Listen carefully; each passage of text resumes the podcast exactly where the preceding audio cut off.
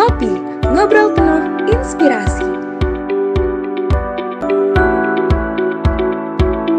Belajar bisnis melalui inkubator bisnis. Kembali lagi bersama kami di Ngopi Podcast, ngobrol penuh inspirasi. Ini adalah podcast pertama kita di tahun 2021. Dan tentunya pada episode kali ini juga nggak kalah seru dengan episode-episode sebelumnya. Nah, kenalin, saya Gangsar Panji Bijak Laksono, dan pada episode kali ini saya juga nggak sendirian, tapi juga ditemani oleh rekan saya, yaitu Halo Sobat Ngulik semua, perkenalkan saya Aditya Erlangga. Nah jadi benar banget Sobat Ngulik kata Gangsar tadi bahwa uh, Podcast kali ini adalah merupakan episode perdana kita di tahun 2021 nih Sobat Ngulik semua. Dan yang pastinya sih ya, episode kali ini tuh nggak kalah keren gitu ya, nggak kalah keren dari episode yang di tahun 2020 kemarin gitu Sobat Ngulik. Nah benar banget, jadi di episode kita kali ini kita kedatangan lagi nih ya seseorang yang hebat banget. Uh, beliau ini merupakan uh, gimana ya masih muda gitu ya masih muda usianya nggak jauh beda dari kita yang mahasiswa ya masih sekitar 20-an lah ya pokoknya tapi beliau ini tuh hebatnya uh, beliau sudah bisa menjadi atau apa ya beliau itu seorang gitu se seseorang dari uh, program director dari Breakcube yaitu Sandbox for University Student dan juga beliau ini merupakan lulusan dari University of of San Francisco gitu sobat ngulik. Jadi mungkin uh, kayaknya sobat ngulik ini udah nggak sabaran nih Sar ya. Kalau gitu kayaknya kita langsung sapa aja nih uh, pembicara kita yang keren ini gitu Sar. Halo Kak Arman. Halo Kak. Arman. Selamat Halo. siang, selamat siang. Siang Kak Arman, selamat gimana siang. nih Kak kabarnya nih Kak? Baik, baik. Lagi di rumah terus. Alhamdulillah baik ya kak ya di rumah aja lah ya kak ya di masa-masa pandemi seperti saat ini gitu ya. Iya. Oke deh kak kayaknya uh, sobat ngulik semua nih kak sudah nggak sabaran banget untuk mendengarkan cerita-cerita yang banyak dari kakak meraup ilmu-ilmu yang banyak dari kakak gitu kak kayaknya. Mungkin langsung saja nih kak kak Arman bisa langsung memperkenalkan dirinya, mungkin bisa juga menceritakan personal life dari kakak, educational background kakak, atau mungkin sedikit aktivitas atau kesibukan kakak saat ini itu seperti apa kak? Oke, okay. boleh. Terima kasih banget uh, untuk pertanyaannya. Selamat siang Sobat Ngulik, uh, Aditya Gangsag. Terima kasih untuk kesempatannya untuk mengikuti podcast ini. Jadi sedikit cerita mengenai uh, background saya. Tentunya saya salah satu partner dari LRT City Sentul, yang mungkin kalau kemarin ada yang ikut event Bright Cube, ya, letaknya di situ. Dan saya pemikiran untuk bikin uh, program business incubator untuk university students. Nanti, uh, tapi sebelum saya mulai masuk ke situ, mungkin saya ceritakan sedikit mengenai background saya, yaitu dulu saya uh, kuliahnya di University of San Francisco, dan setelah saya balik, saya sempat kerja dulu di venture capital uh, di namanya SMDV dan jadi dari situ pengalaman kerja saya saya sangat tertarik di dunia, di dunia startup. Dan setelah saya jalanin dan saya bekerja dapat pengalaman itu saya, saya selalu berpikir ke, ke diri sendiri gimana sih saya biar saya tuh terus bisa uh, work with sama potential founders yang punya potensial banyak sekali dan yang punya ide-ide bisnis dan tentunya karena saya punya uh, salah satu pemilik uh, electricity sentul di mana saya ada guku-guku kosong dan lain-lain. Kan guku uh, kalau kosong sayang nggak apa-apain ya. Terus saya kepikiran gimana kalau saya bikin business incubator untuk university students di Bogor biar mereka juga bisa uh, mencoba menjalani bisnis bisnis ide mereka.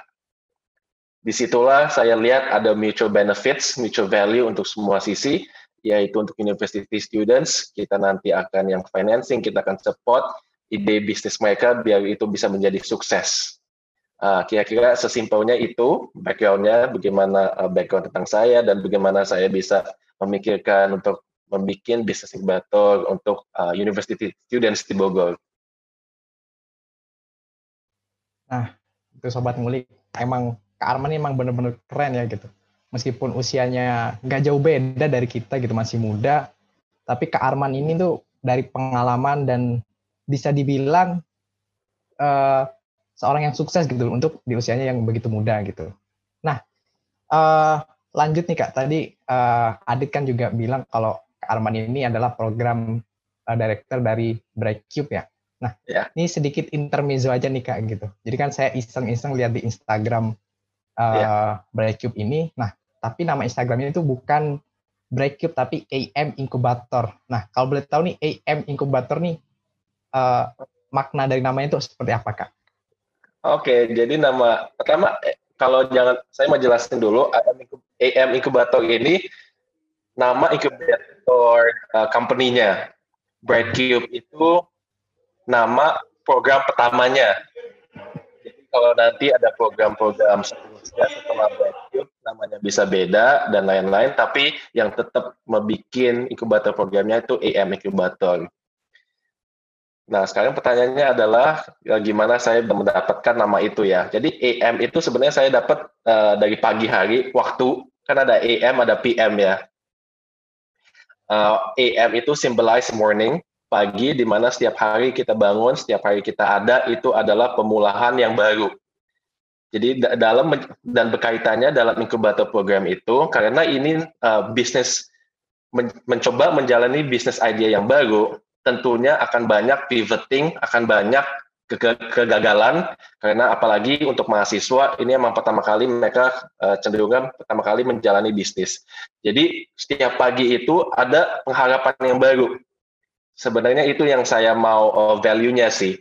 Jadi untuk mahasiswa yang mencoba menjalani bisnis barunya, jangan takut gagal karena kegagalan itu adalah malah kesempatan terbaik untuk kalian uh, menerima, menyimak ilmu-ilmu baru dan malah biar ke depannya bisa jauh lebih sukses karena kalian tahu gagalnya karena apa dan seterusnya kalian pasti akan memperbaikan kegagalan, uh, kegagalan itu.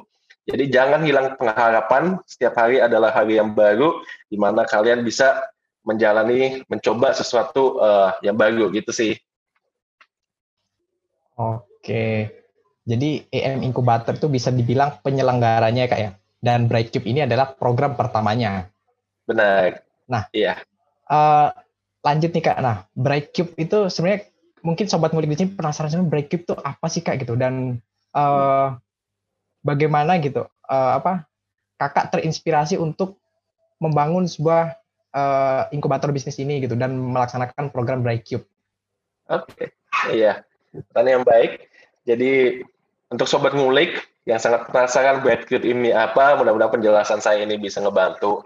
Tentunya satu, yang pertama Brightcube ini adalah business incubator program. Business incubator, business incubator itu apa sih? Tentunya itu adalah di mana untuk founders yang mengikutinya, mereka mencoba menjalani bisnisnya, dan di dalam program ini, kita sebagai host, kita akan mendukung sebisa mungkin biar bisnis kalian bisa sukses. Contohnya apa? Kita bantu dengan apa? Ada empat hal yang kita akan bantu untuk semua founders yang terpilih dan mengikuti program ini. Yang pertama, kita akan uh, invest, financial investment, Kedua, kita akan kasih weekly mentoring. Jadi tentunya ini sangat penting untuk yang belum pada pengalaman uh, kerja atau berbisnis. Tapi setiap minggu, selama enam minggu ini, programnya enam minggu, kita akan ada mentors yang akan membimbing kalian. Itu yang kedua. Ketiga, kita memberikan professional network. Jadi untuk bidang usaha apa pun yang founders, sobat ngulik akan ngejalanin, mencoba bikin, kita akan kenalin kalian kepada industri expert yang bisa share pengalaman dan kasih arahan oh baiknya bisnisnya kalau bisa begini karena mereka emang sudah pengalaman lama di industri apa pun yang founders lagi mau coba kerjain. Dan yang keempat kita memberikan strategic place. Strategic place apa? Yaitu kita memberikan co-working space, co-living space dan di uh, tempatnya Brightcube ini akan di LRT City Sentul. Saya ada beberapa ada enam ruko total yang siap dipakai secara free untuk kalian mau buka kafe, mau buka toko, apa pun itu semua gratis fasilitas untuk kalian mencoba menjalani uh, bisnis kalian. Jadi ada empat uh, poin utama ini yang tentunya founders, sobat ngulik akan mendapatkan jika keterima di bisnis inkubator program ini.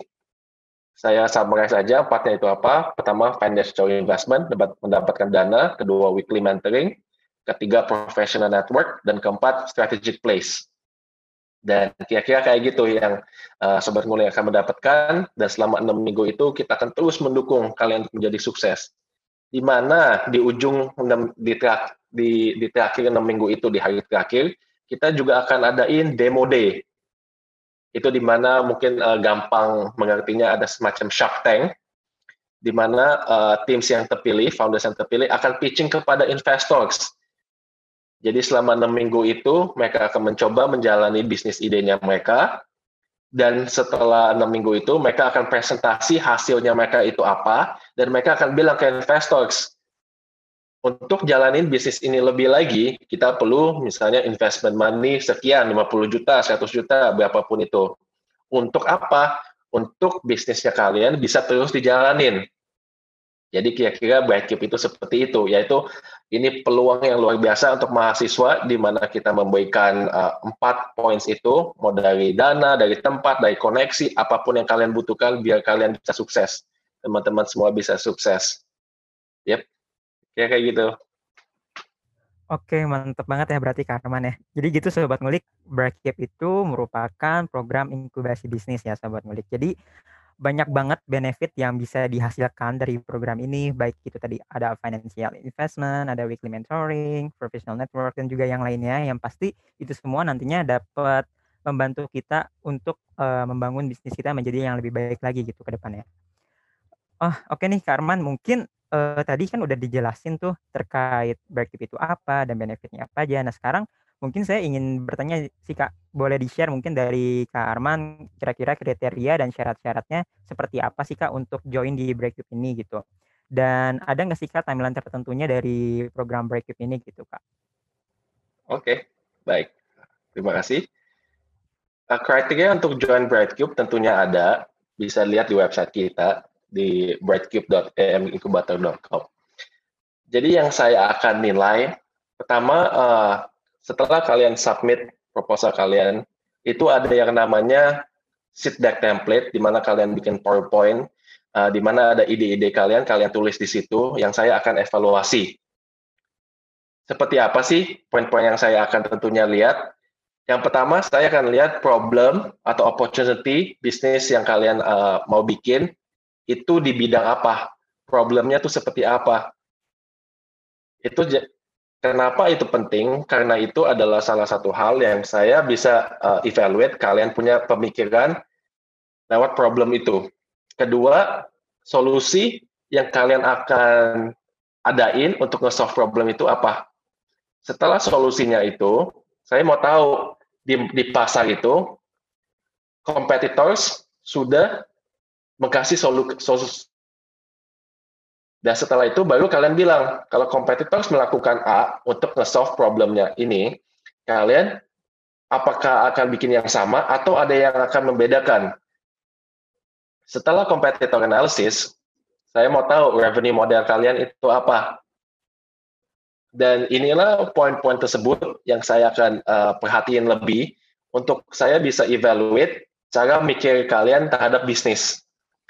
Dan tentunya semua ini mungkin uh, overwhelming atau banyak sekali yang harus diperhatiin, tapi jangan takut karena selama application proses ini, application proses ini sudah jalan, sudah terbuka selama tiga minggu, dan kalian itu bisa diskusi dengan saya. Mungkin setelah podcastnya apa namanya di di upload di YouTube atau di mana, tentunya uh, sobat ngulik yang lihat ini juga masih ada waktu untuk uh, untuk hubungin saya dan lain dan lain-lain. Tapi tentunya poin-poin tersebut yang saya bilang uh, tadi adalah poin-poin yang saya akan memperhatiin lebih dari problemnya bisnis yang uh, kalian itu itu apa, solusi yang kalian pikirin apa, dan yang membedakan kalian itu apa, dan tentunya yang paling uh, yang sangat penting juga yaitu founders. Jadi di tim kalian uh, ada 3 sampai 5 orang yang ada di tim kalian. Saya mau tahu setiap tim member memberikan kompetis uh, strength-strength yang berbeda atau enggak. Jadi contohnya apa? Di sebuah satu tim, kalau founder utamanya adalah orang finance, apakah founder keduanya ada keahlian di bidang lain? Jadi itu yang saya mau lihat. Kalau ada yang uh, finance, saya juga mau lihat ada yang jago marketing atau yang jago uh, sales. Jadi mudah-mudahan di sebuah tim jangan semuanya jago di finance karena kalian perlu founders yang bisa saling mendukung, yang sal yang saling melengkapi. Itu juga sangat penting. Uh, gitu sih. Dan ini semua bisa dilihat nanti di website kita, breadcube.amincubator.com, di mana kriteria-kriteria yang kita ada uh, bisa dilihat bisa di, dilihat di situ. Dan mengenai pertanyaan timeline, uh, timelinenya seperti ini. Sekarang kita emang sudah ongoing application, uh, open application, dan uh, aplikasi ini akan terus berlanjut sampai tanggal 29 Januari. Tanggal 29 Januari itu hari terakhir Sobat Ngulik atau Founders bisa uh, apply dan mensubmit uh, application form dan juga PowerPoint sheet deck template-nya mereka itu. Setelah itu, 8 Februari, kita akan interview top 25 team yang apply. Uh, kita akan interview online, dan kalau mungkin ada yang offline, uh, offline, tapi kayaknya kebanyakan itu bakalan online. Dan setelah itu, dua hari kemudian, tanggal 10 Februari, kita akan announcement 8 tim yang terpilih. Jadi untuk program ini, uh, kita decide kita akan menerima 8 founders, eh 8 tim. Dan setelah itu seminggu uh, setelah tanggal 10, which is tanggal 15 Februari, kita akan tanda tangan kontrak untuk inkubator uh, program itu dan akan dimulai selama 6 minggu yang akan berakhir di tanggal 28 Maret. Di mana di situ juga kita akan ada demo day, demo day yang di mana founders akan pitching kepada investors. Dan semua ini bisa lihat di website kita dan juga di Instagram kita IM Incubator. Iya, terima kasih. Terima kasih Kak Arman. Oh ini Kak, mungkin uh, Sobat Ngulik masih ada yang penasaran sih Kak, kira-kira pesertanya itu haruskah dari mahasiswa ataukah lingkup lainnya atau mungkin juga apakah harus dari domisili yang ada di Bogor karena uh, uh, lokasi dari Breakup ini kan emang difokuskan di LRT Sentul gitu kan ya Pak ya. Iya, kira-kira gimana tuh Kak untuk pesertanya gitu, calon pesertanya kira-kira harus gimana sih? Harus ke mahasiswa dari Bogor ataukah dari luar Bogor juga boleh gitu Kak? Oke. Okay. Iya, jadi untuk requirements untuk founders mengikuti program ini, itu cuma uh, ada beberapa, tapi yang penting setiap tim harus ada representasi dari university di Bogor. Jadi emang program uh, pertama ini sengaja khususnya untuk universities in Bogor. Tapi ada ada uh, uh, ada uh, exceptions-nya, bukan exception tapi di mana se di sebuah tim tidak usah tidak harus untuk semuanya university uh, mahasiswa dari Bogor. Tapi hanya perlu satu. Jadi kalau dari ada tiga sampai lima orang uh, founders yang apply, kita cuma perlu satu at least mahasiswa yang dari Bogor. Dan yang lainnya tim yang kedua, ketiganya, anggota kedua, ketiganya bisa dari kampus-kampus dari luar Bogor, bisa dari siapa pun, dan tidak mesti mahasiswa juga sebenarnya. Jadi bisa temennya yang sudah lulus atau dan lain-lain itu bebas open ke siapa aja. Jadi requirement-nya hanya itu, yaitu at least satu university student yang di Bogor. Uh, itu aja tentunya. Jadi ini uh, terbuka untuk tentunya spesifik untuk University di Bogor, tapi untuk teman-teman yang lain, untuk kalau mau join kalian at least harus ada satu team member yang di Bogor, gitu sih. Dan jangan lupa ini open to any major, jadi bukan hanya business major. Saya nggak percaya cuman yang ikut uh, business major yang bisa bikin usaha baru, tapi kalau misalnya di IPB, di yang di Fakultas Pertanian atau yang lain-lain juga dengan senang hati bisa apply mungkin kalian bisa kolaborasi dengan fakultas uh, bisnis dan pertanian dan lain-lain. Jadi sangat open. Uh, idenya juga bisa apa pun yang kalian bisa apply. Anything that makes sense, yang ada potensi, itu yang saya akan pilih. Oh, juga jangan uh, lupa, ini untuk mahasiswa yang di semester 5 ke 8 saja. Iya. Itu. Oke, Kak Arman, terima kasih atas penjelasannya. Nah, jadi gitu sobat ngulik, sobat ngulik. Tuh, jadi gimana nih? Udah kalau dilihat-lihat dari persyaratan yang disampaikan ke Arman, tuh kita masuk banget dit ya. Jadi kita kayaknya ini bisa ikutan ini dit. Dan iya, tentunya dan tentunya sobat ngulik yang dengerin podcast ini juga uh, teman-teman kita kan. Jadi pasti teman-teman ini mungkin mulai tertarik buat ikutan. Nah, Mungkin bagi teman-teman yang tertarik buat mendaftar, mungkin langsung aja kunjungi ke website dari breakcube.incubator.com atau bisa lihat di Instagramnya AM Inkubator.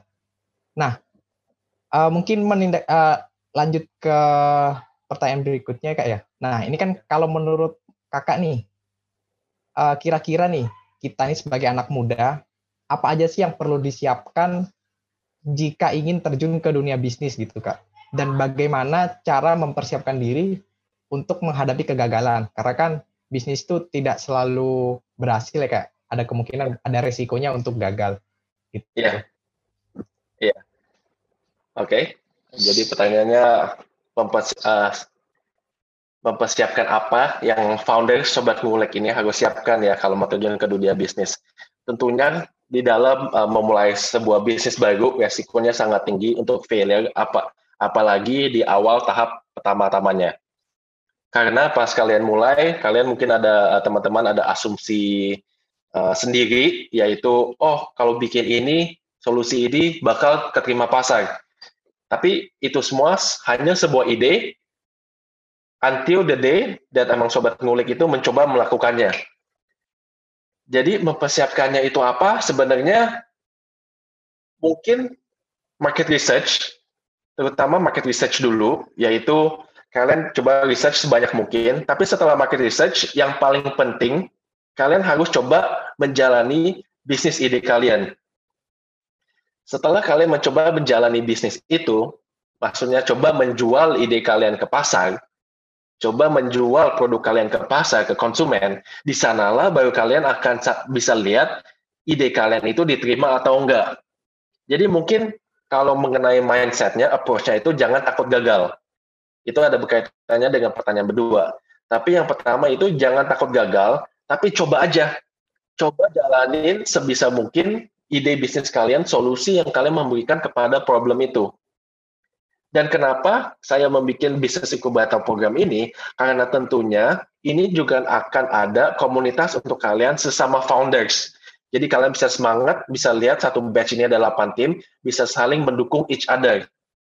Dan apalagi karena program ini uh, mentargetkan semua universitas di Bogor yang di mana kita sudah ada partnership dengan 8 atau 9 kampus di Bogor, mudah-mudahan bisa saling mendukung dalam enam minggu itu.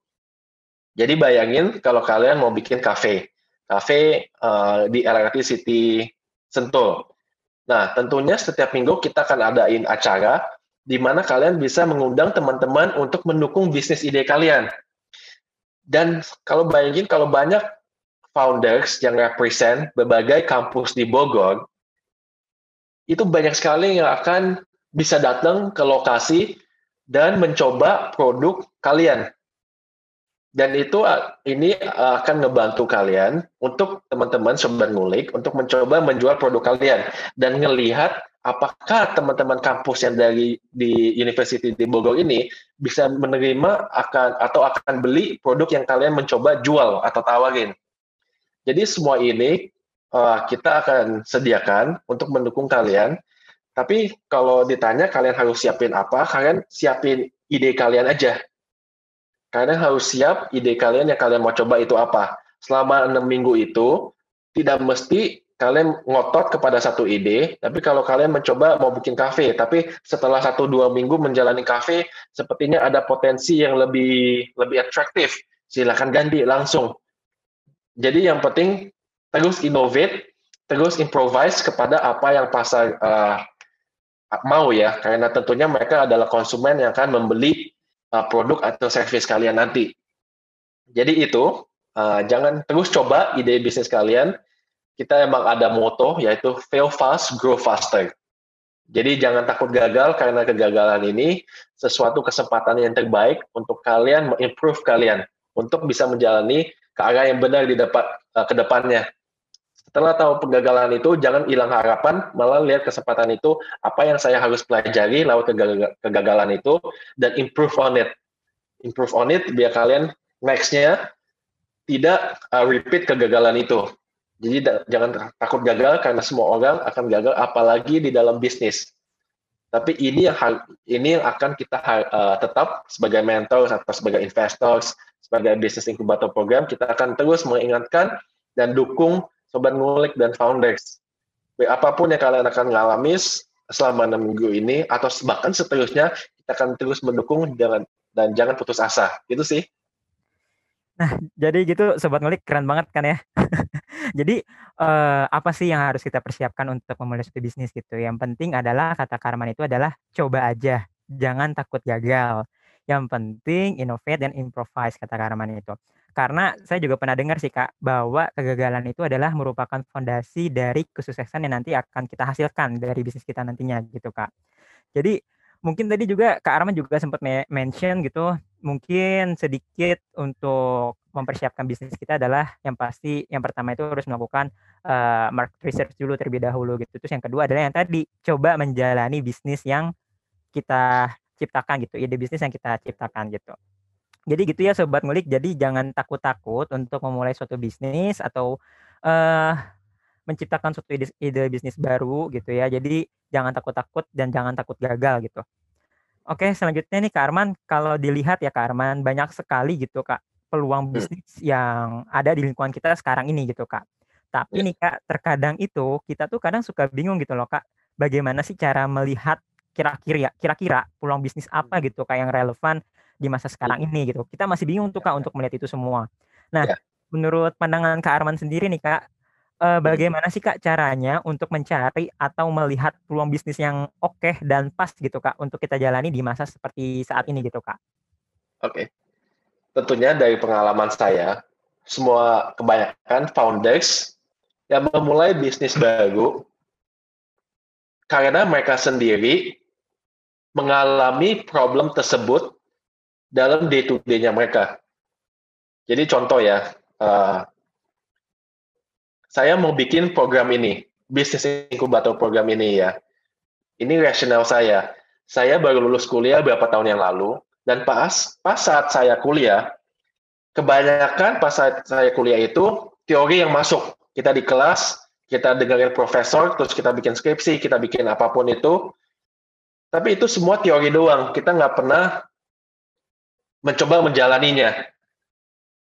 Jadi kan selalu di bisnis kelas, saya ambil uh, bisnis dulu, profesor kan bilang, oke, okay, coba kalian bikin PowerPoint dan present, ada problem apa di dunia, di sekitar kalian, terus solusinya apa, coba kalian pikirin, terus nanti kalian present. Tapi nggak pernah coba menjalaninya.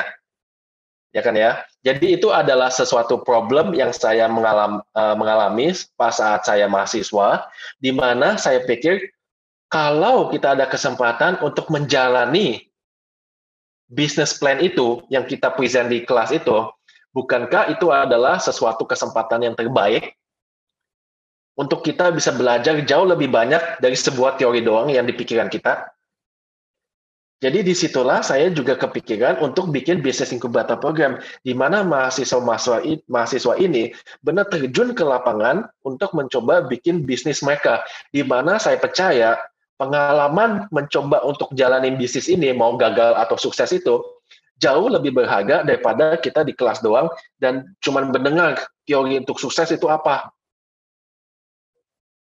Jadi itu sih. Jadi kalau pertanyaannya adalah peluang apa sih yang ada? Kalian lihat aja di sekitar kalian, day to day, day to day kalian. Ada nggak sih problem yang kalian alami harusnya problem yang kalian uh, ad, yang alami itu pasti teman-teman kalian juga ngalamin yang sama. Terus kalian pikir, saya ada problem ini, nge-solve-nya gimana ya? Jadi nggak usah lihat ke jauh-jauh, tapi mulai dari kehidupan kalian aja. Ke setiap harian kalian, ada nggak sih yang kalian uh, berasa, oh kalau ada solusi ini, saya biasa akan ngebantu teman-teman teman-teman saya bisa mulai dari situ atau keluarga saya atau di komunitas saya, atau di kampus saya. Jadi bisa mulai dengan apa yang kalian tahu aja. Dan saya percaya di setiap uh, setiap kondisi, di setiap fase hidup kita pasti ada peluang-peluang kalau kita emang mencoba uh, untuk jalanin. Apalagi di zaman COVID ini. Contoh bisnis uh, apa sih yang maju karena adanya COVID? Kan cenderung banyak sekali bisnis yang terdampak buruk karena COVID. Tapi satu uh, satu bidang bisnis yang sangat maju yaitu adalah e-commerce. Online sales itu sangat maju ya. Dan jadi misalnya kalian bisa lihat kalau orang ada ketakutan untuk keluar rumah sekarang untuk ke supermarket atau ke shopping mall, sekarang ada ketakutan dan tidak nyaman untuk melakukan demikian, makanya peluang uh, online bisnis ini sangat menarik untuk konsumen, untuk untuk uh, setiap orang di Indonesia. Karena pas online sales mereka tidak usah keluar tapi barangnya bisa ke rumah, mungkin harganya lebih murah dan lain-lain. Jadi untuk lihat peluang bisnis nggak usah lihat jauh-jauh tapi ke kehidupan kalian sehari-hari aja. Gitu sih. Iya dan uh, itu akan mungkin bikin rasional uh, keawalan di mana kalian pikir uh, untuk menjalani bisnis apa gitu. Dari problem yang emang kalian sendiri punya uh, pengalaman lewat problem itu. Iya ya kayak gitu sih. Ini uh, tentunya banyak uh, banyak cara tapi yang saya uh, ini untuk apalagi untuk mahasiswa untuk sobat ngulik di sini mulai dari situ. Ya oke. Nah jadi gitu sobat ngulik. Sebenarnya kalau untuk peluang bisnis itu memang ada di sekitar kita gitu. Jadi sebenarnya bisnis itu kalau tadi uh, yang disampaikan oleh Pak Arman itu emang berawal dari permasalahan-permasalahan yang ada di sekitar kita gitu jadi tinggal kita, tinggal bagaimana cara kita buat uh, melihat permasalahan tersebut gitu. Jadi ya, dari masalah itu jadi peluang buat dijadiin bisnis. Dan juga lihat kondisi sekarang, meskipun kondisi pandemi yang uh, mungkin bagi banyak orang itu merupakan uh, apa ya bisa dibilang kayak mungkin musibah atau hambatan gitu, ternyata ada juga bisnis yang malah makin meningkat gitu tadi yang disampaikan Pak Arman di era COVID ini. Itu seperti e-commerce dan uh, online sales. Nah, jadi uh, ini mungkin uh, pesan buat saya dan juga sobat ngulik yang ada di rumah ya. Jadi di era sekarang ini nggak di masa sekarang bukan jadi alasan buat uh, apa ya nggak mau berbisnis karena nggak ada ide gitu karena sebenarnya emang peluang-peluang bisnis ide-ide bisnis ada di sekitar kita. Nah uh, mungkin balik lagi ke Brightcube kak Brightcube tadi. Nah ini mungkin setelah udah diciptain peluang bisnis, terus tadi gimana tips-tipsnya gitu. Nah ini uh, sobat ngulik sebenarnya ini udah apa ya, udah tertarik buat ikutan dan mungkin bisa di highlight kembali kak gitu.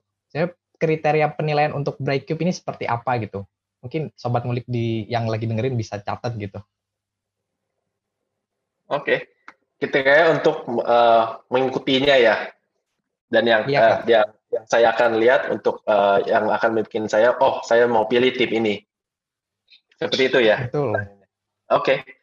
uh, jadi seperti tadi saya memang sudah bikin template sheet deck template di mana kalian bisa download di website dan kalian bisa lihat ada 10 poin yang kalian harus uh, sobat ngulik harus include di di uh, proposal kalian di mananya mungkin saya nggak jelasin satu-satu kalian uh, karena itu sobat ngulik bisa melihat sendiri di website.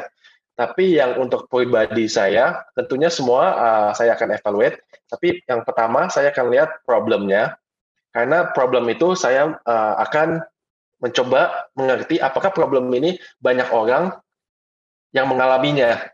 Soalnya kalau banyak orang mengalami apa uh, permasalahan itu itu adalah kesempatan yang sangat luas di mana founders sobat ngulik ini teman-teman yang mengikuti program ini bisa nge-solve. Dan kalau teman-teman nge-solve sesuatu problem yang banyak orang ngalamin di situ adalah berpotensi untuk bisa menjadi gede.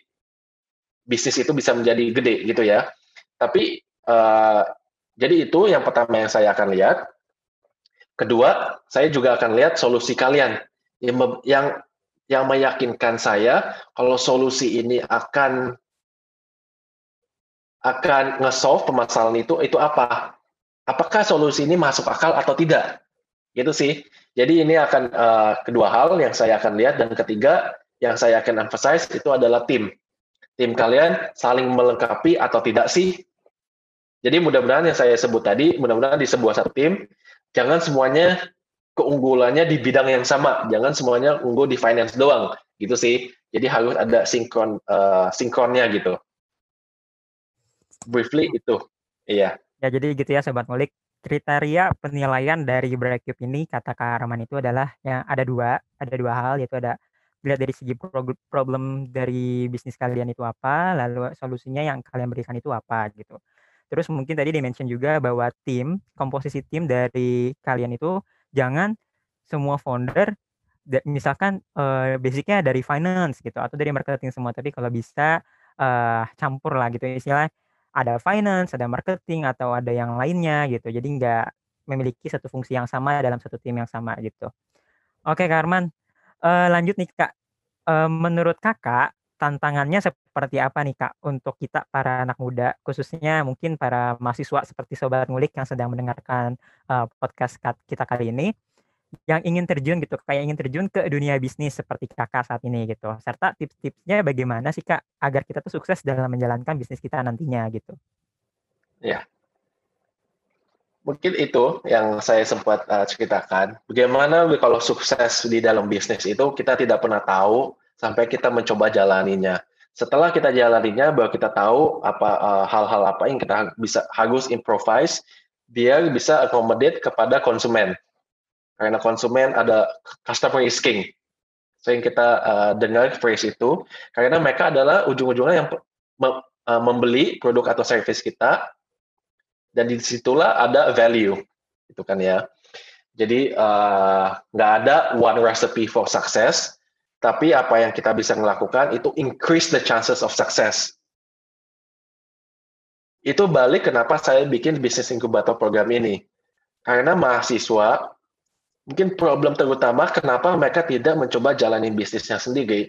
Karena mereka tidak ada peluang untuk memulai. Peluangnya itu apa? Yang pertama yang paling gampang aja itu dana investment. Ya kan ya? Mau kalian punya bisnis ide apa pun kalau tapi kalau tidak ada modal sedikit apa pun untuk memulai kalian tidak akan mulai tidak bisa akan mulai itu.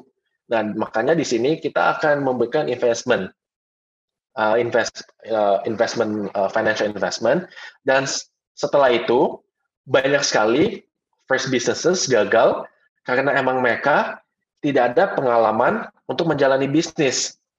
Jadi setelah mereka menjalani bisnis dengan modal yang mereka ada, karena kegagalannya terlalu banyak, modalnya tidak cukup untuk mereka menjalani lagi. Modalnya udah habis gitu ya. Tapi di sini setelah kita uh, memberikan financial investment, kita juga memberikan mentoring dan professional network. Jadi hal-hal ini yang mudah-mudahan akan mendukung sobat ngulik di sini biar bisnisnya itu bisa sukses.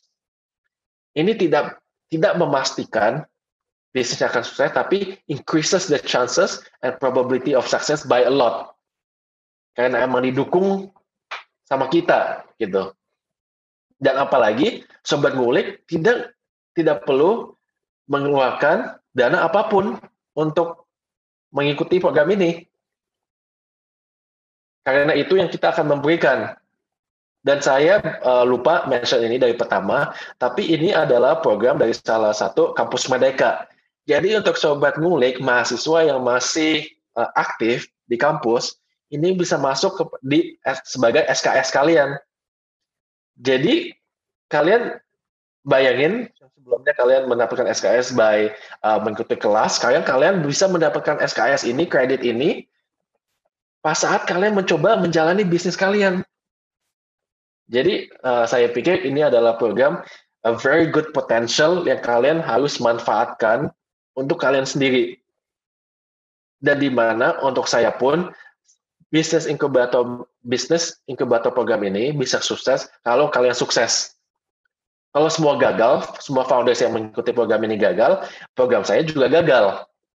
Jadi tentunya fokus saya adalah gimana mendukung kalian setiap founders bisa menjadi sukses. Di mana kalau kalian sukses, baru saya sukses. Gitu. Iya. Wah, menarik banget nih apa yang disampaikan uh, Kak Arman nih. Jadi sebenarnya kendala anak muda atau mahasiswa buat memulai bisnis itu biasanya itu yang pertama modal. Terus yang kedua adanya uh, kurangnya pengalaman gitu. Tapi dengan adanya kegiatan Breakcube ini tuh menjadikan solusi buat uh, teman-teman mahasiswa yang pengen memulai bisnis. Karena masalah yang pertama modal itu bakal terpecahkan karena di Breakcube ini nanti bakal uh, apa diberikan financial investment tadi yang disampaikan oleh Kak Arman. Terus yang kedua karena kurang pengalaman juga nanti bakal diberikan solusi oleh Breadcube ini yaitu dengan uh, adanya mentor yang bakal mendampingi dan juga membimbing teman-teman yang sedang merintis bisnis gitu. Nah tapi kembali lagi tadi uh, Kak Arman menyampaikan bahwa meskipun sudah difasilitasi semua ini, ini ini tuh tidak memastikan atau menjamin kesuksesan, tapi hanya memperbesar peluang untuk mencapai kesuksesan itu. Nah, mungkin uh, terakhir nih Kak. Nah, pesan uh, Kak Arman buat para fresh graduate, mahasiswa, dan juga sobat ngulik yang menonton atau mendengarkan podcast ini supaya tidak takut berbisnis dan apa ya bisa memberikan impact gitu untuk sekitar terutama Indonesia. Iya. Uh, terima kasih. Ini pertanyaan yang bagus. Ini kenapa saya bikin program ini juga, yaitu untuk memajukan sumber daya manusia di Indonesia. Dengan memulai dengan program ini, karena saya percaya dengan founders yang mengikuti program ini, saya percaya uh, ilmu mereka, pengalaman mereka, bagaimana berbisnis atau menjadi uh, pekerja di dunia uh, di dunia bisnis nanti akan semua meningkat. Dan itulah emang adalah tagline uh, kita, yaitu teman muda berkarya. Jadi itulah emang motivasi saya. Saya mau lihat semua founders yang mengikuti program saya ini meningkat dalam skillsnya mereka menjalani bisnis atau menjual sesuatu uh, produk, service, apa pun itu harus ada value-nya. Dan tentunya pas saat kalian uh, mengikuti program ini, sobat ngulik, kenapa kalian untuk uh, jangan takut dan malah harus excited untuk mengikuti program ini karena di program ini kita akan embrace kegagalan, kita akan mendukung sebisa mungkin kita untuk biar kita semua bisa sukses bareng. Itu sih. Jadi untuk kalau kalian uh, teman-teman banyak kekhawatiran kalau bisnis ini gagal dan lain-lain, banyak drawback-nya, kita sebagai bisnis inkubatornya yang akan tanggung kegagalan itu. Jadi semua alasan untuk tidak mencoba menjalani bisnis, kita itu tanggung. Karena kalau emang karena itu modalnya dari kita, dukungannya dari kita, dan mungkin downside-nya kalau yang saya bisa pikir, resiko yang kalian harus tanggung ya waktu saja. Karena enam minggu itu kan founders yang akan menjalani bisnisnya. Jadi waktu ini aja yang akan mungkin kalian harus uh, ngeluangin ya gitu ya, memberikan kepada bisnis inkubator program ini. Tapi di situ saya percaya di mana kalian bisa uh, ngeluangkan waktu itu banyak hal-hal baru yang kalian bisa mempelajari dan akan mempraktekkan di masa depan kalian yang sangat cerah. Itu sih. Jadi jangan takut karena kegagalan itu kita akan mengalaminya bersama dan kita membuat uh, mempersiapkan komunitas yang akan mendukung kalian sebisa mungkin gitu. Wah, keren banget Kak Arman. Jadi gitu ya sobat ngulik. Keren banget deh pokoknya Kak Arman ini dan terutama programnya yaitu Breakcube. Uh, tadi juga ya sobat ngulik sempet banget banyak banget malahan insight yang kita dapatkan dari Pak Kak Arman ini. Kata Kak Arman itu yang terpenting adalah sering diulang kali yaitu adalah jangan takut dan cobain aja, coba aja gitu ya. Jadi yang namanya kegagalan itu sebenarnya urusan belakangan karena yang tadi saya bilang juga kegagalan adalah sebuah fondasi dari kesuksesan yang akan kita petik nantinya gitu. Dan ngomong-ngomong break uh, jadi uh, diingatkan lagi untuk sobat ngulik semua, terutama uh, kita para mahasiswa di semester 5 sampai semester 8 gitu ya. Jangan lupa untuk join nih teman-teman sobat ngulik breakup di bit.ly uh, slash breakup breakupnya di caps lock lalu bisa juga kalian cari informasinya terkait di breakup.imincubator.com dan juga jangan lupa dicari-cari juga di Instagramnya di im incubator gitu ya sobat ngulik. Nah, Sar, kira-kira gimana nih Sar? Udah siap belum nih? Kak Karman, Gangsar kayaknya udah siap nih Kak untuk join ke Inco, ke Breakup nih Kak. Udah punya bisnis Kak dia kayaknya. gimana Sar? Ini uh, emang uh, harus dicoba sih di, karena apalagi ini saya ngomong juga buat sobat sobat ngulik ya karena uh, bener tadi kata Kak Arman ya kita nggak ada alasan lagi buat nggak ikut ini gitu apalagi alasan kita modal sudah ada di mentor hmm. Juga udah disiapin dan mentornya tentunya pasti keren-keren dan ahli di bidangnya terus tempat juga sudah disiapin. Udah, kita tinggal nyiapin waktu dan ide yang terbaik gitu. Jadi nggak perlu takut gagal lagi, karena uh, apa ya? Mungkin um, izin mengutip dari moto dari kegiatan breakup ini yaitu fail fast, grow faster. Iya. Yeah. mantap lah, mantap. Nah gitu ya Sobat Ngulik, jangan takut. Yang penting kita tinggal nyedaikan ide bisnis kita aja, terus sama tinggal menyiapkan waktu kita gitu ya. Semua selain dari itu sudah disiapkan semuanya dari uh, breakup ini gitu Sobat Ngulik. Oke Sobat Ngulik, uh, mungkin saya dapat mengutip salah satu uh, kutipan dari Steve Jobs dan juga dari Bob Sadino, yang mana kata Steve Jobs itu, satu-satunya cara untuk melakukan pekerjaan hebat adalah cintai apa yang Anda lakukan. Ya, do what you love and love what you do gitu intinya. Dan juga dari Bob Sadino, setinggi apa pun pangkat yang dimiliki oleh kamu, kamu adalah tetap pegawai. Tetapi sekecil apa pun usaha yang kamu punya, kamu adalah bosnya, sobat ngulik semua. Nah, jadi gitu sobat ngulik, dan terima kasih kepada Kak Arman yang sudah menyempatkan waktunya untuk mengisi podcast dan juga mau diulik-ulik sama sobat ngulik semua sama saya juga dan juga Gangsar. Terima kasih lagi ke Kak Arman atas waktunya. Mungkin uh, sekarang sudah memasuki sesi-sesi akhir dari ngopi podcast kita episode kali ini. Uh, jangan lupa untuk sobat milik semua untuk saksikan terus episode ngopi podcast selanjutnya. Kalau gitu, saya Aditya Erlangga bersama rekan saya Gangsar Panji Bijak Laksono pamit undur diri. Sampai jumpa di ngopi podcast episode selanjutnya. Sampai bye. jumpa. Bye. Terima kasih untuk Sobat Ngulik yang udah ngedengerin Ngopi Podcast kali ini. Dan jangan lupa untuk tetap stay tune di Ngobrol Penuh Inspirasi selanjutnya. Bye-bye!